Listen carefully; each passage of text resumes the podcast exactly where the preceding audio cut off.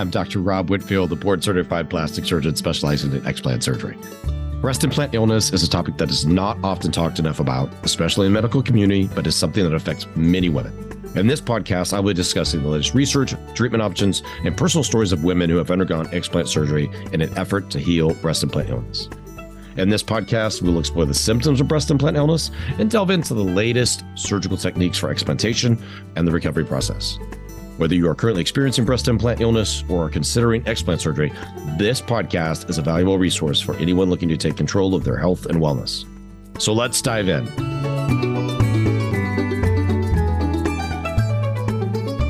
Before we get started today, I wanted to tell you about a way you can speed your healing and to begin reverse aging in your body. Reducing inflammation is especially important for women with breast implant illness. In fact, one of the most important pre explant surgery steps we take is to get rid of as much inflammation in the body as possible. So I've created a special inflammation support bundle to give you everything you need to reduce inflammation as quickly as possible. Don't let inflammation hold you back. Visit drrobsolutions.com now and grab the inflammation support bundle today. Again, you can get it at drrobsolutions.com.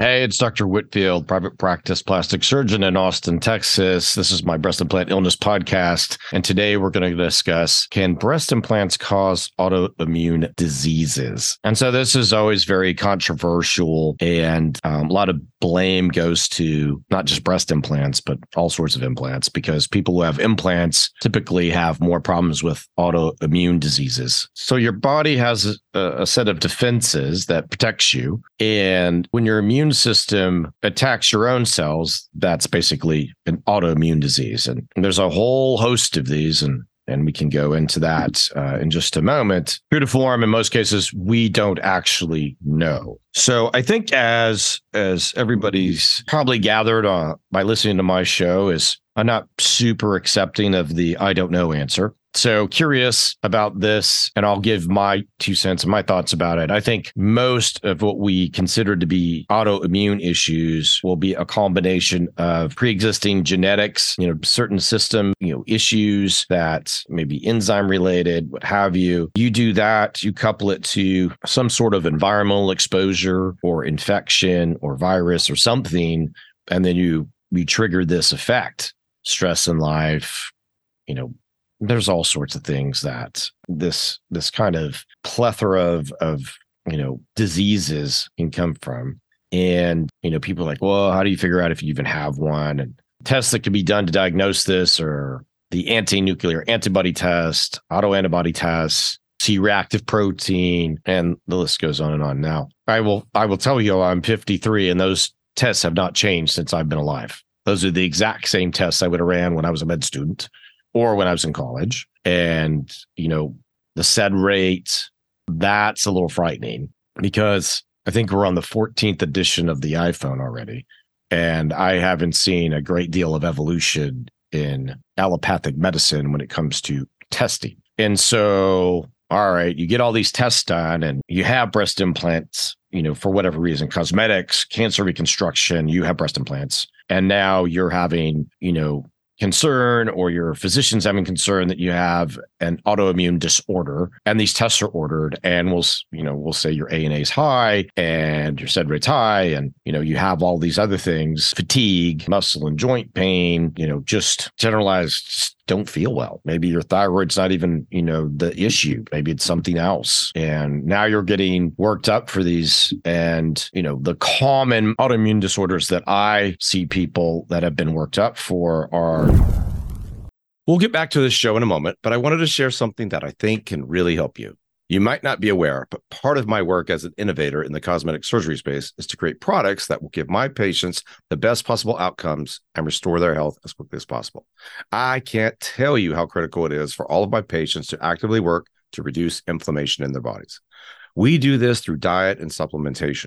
In fact, I've created a special inflammation support bundle for my patients, and now you can have access to it as well. One of the reasons this bundle is perfect for my patients is that so many of them have pill fatigue. It's just not going to work for them to have a handful of pills each day to reduce inflammation. So I made sure to include the liposomal version of many of the vitamins and minerals within the bundle. You'll still get the full absorption of these supplements, in your mouth without having to go through your gut first in order to be absorbed. You can get the inflammation support bundle at drrobsolutions.com and begin to feel better when you make the supplements a part of your daily health routine. The website again is drrobsolutions.com. I can't wait for you to get this help in your hands.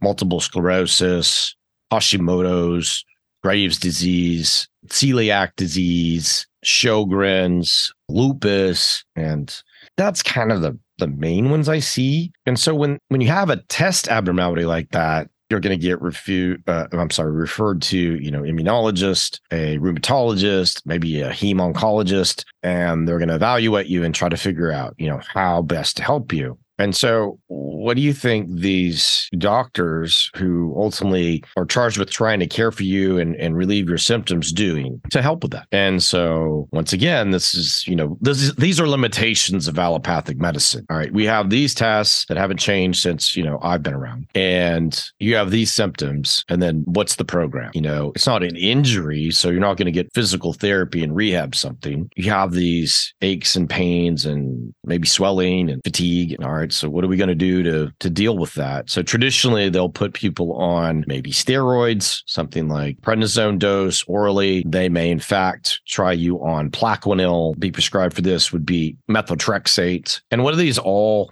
really doing? All right. So nobody knows actually what's wrong. They're just trying to decrease your inflammation. Okay. You have inflammation and in full disclosure, you know, breast implants came about in the early 60s by Cronin and Gerow in Houston, 61 slash 2, if you want to timestamp it. But the disorders I just mentioned were described in the 1700s and 1800s. So you're over, you know, 100, 150 years later, in many instances. And whether it's a breast implant, hip implant, knee implant, of course, you have more symptoms if you were already predisposed to those in your family history, which that's what I see commonly. And when I was doing mostly oncologic reconstruction, we had a patient come in who had Sjogren's or rheumatoid or lupus or what have you, and, and had you know breast cancer i would typically try to find a different a a non-implant related option to help them because i didn't want to further aggravate them by adding a foreign body to what obviously already is complicated for them and their immune system so it follows suit that i see a lot of these folks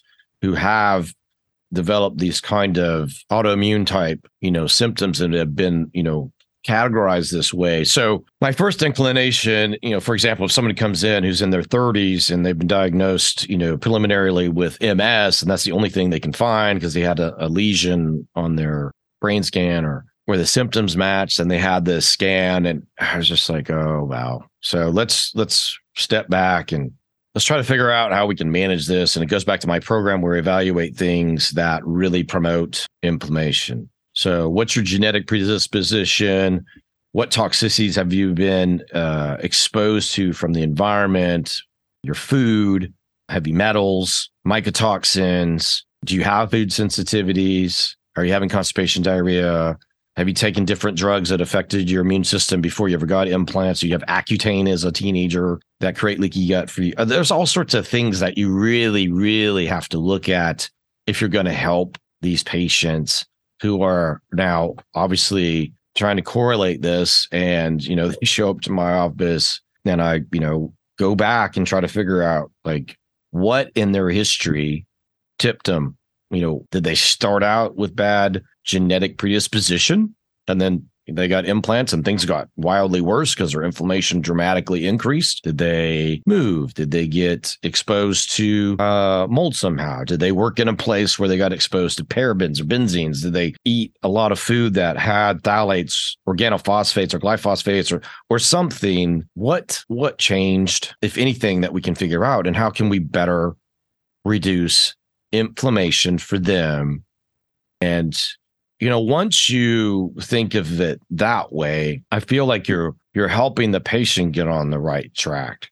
And the kind of aggressive way to treat it is to diminish as much as possible inflammation after identifying root causes of inflammation pre-existing family history or pre-existing autoimmune conditions prior to you know placement versus okay, what type of implants are they? How long have they been in place? Have there been more than one surgery? Has there been complications? And go from there because there's always, you know, that as well. I'm not discounting the role of the implants. It's just one factor that I look at because if you don't look at everything, you definitely will miss something.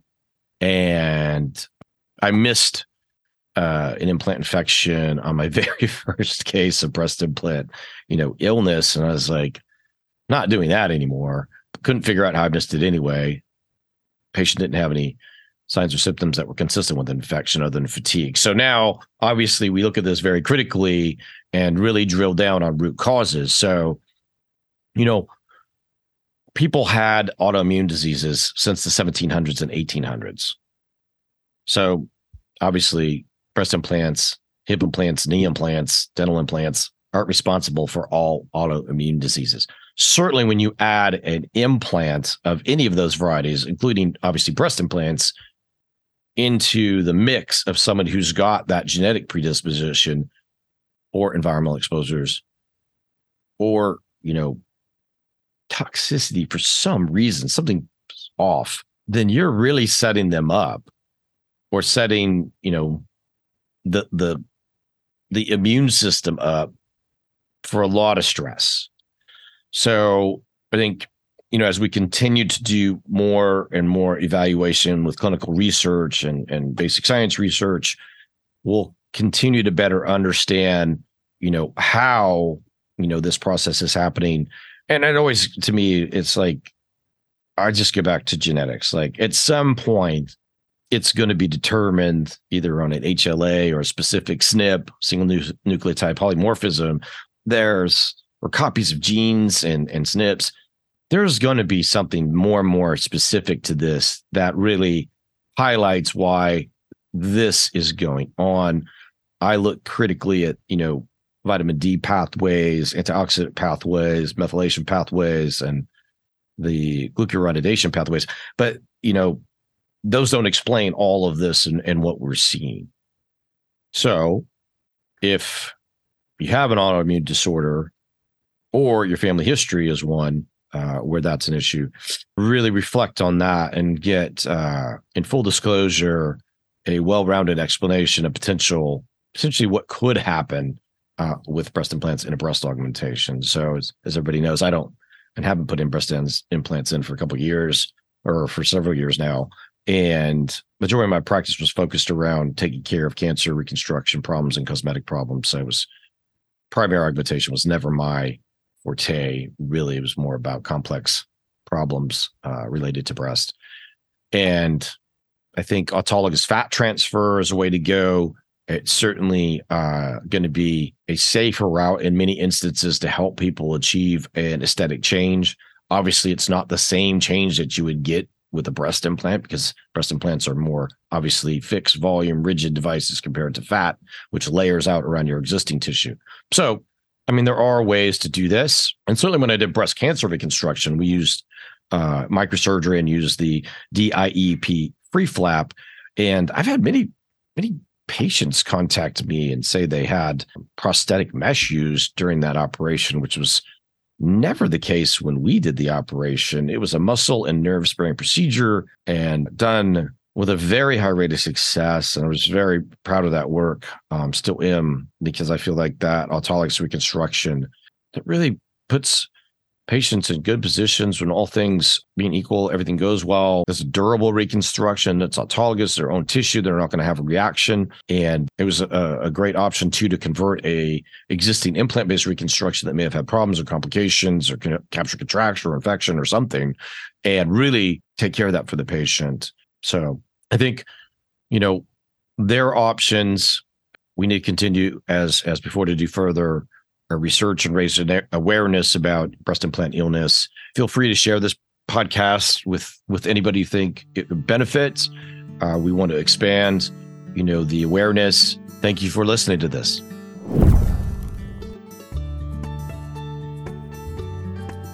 Thanks for joining me today. I hope you found the information and stories shared on this podcast helpful and informative. Remember, taking control of your health and wellness is key to recovery from breast implant illness. If you're looking for additional resources and support, be sure to visit our online store, Dr. Rob's Solutions. at drrobsolutions.myshopify.com. You'll find a wide range of wellness products and supplements to support your journey to recovery. From specially formulated detox supplements to personalized skincare products, we have everything you need to aid your recovery.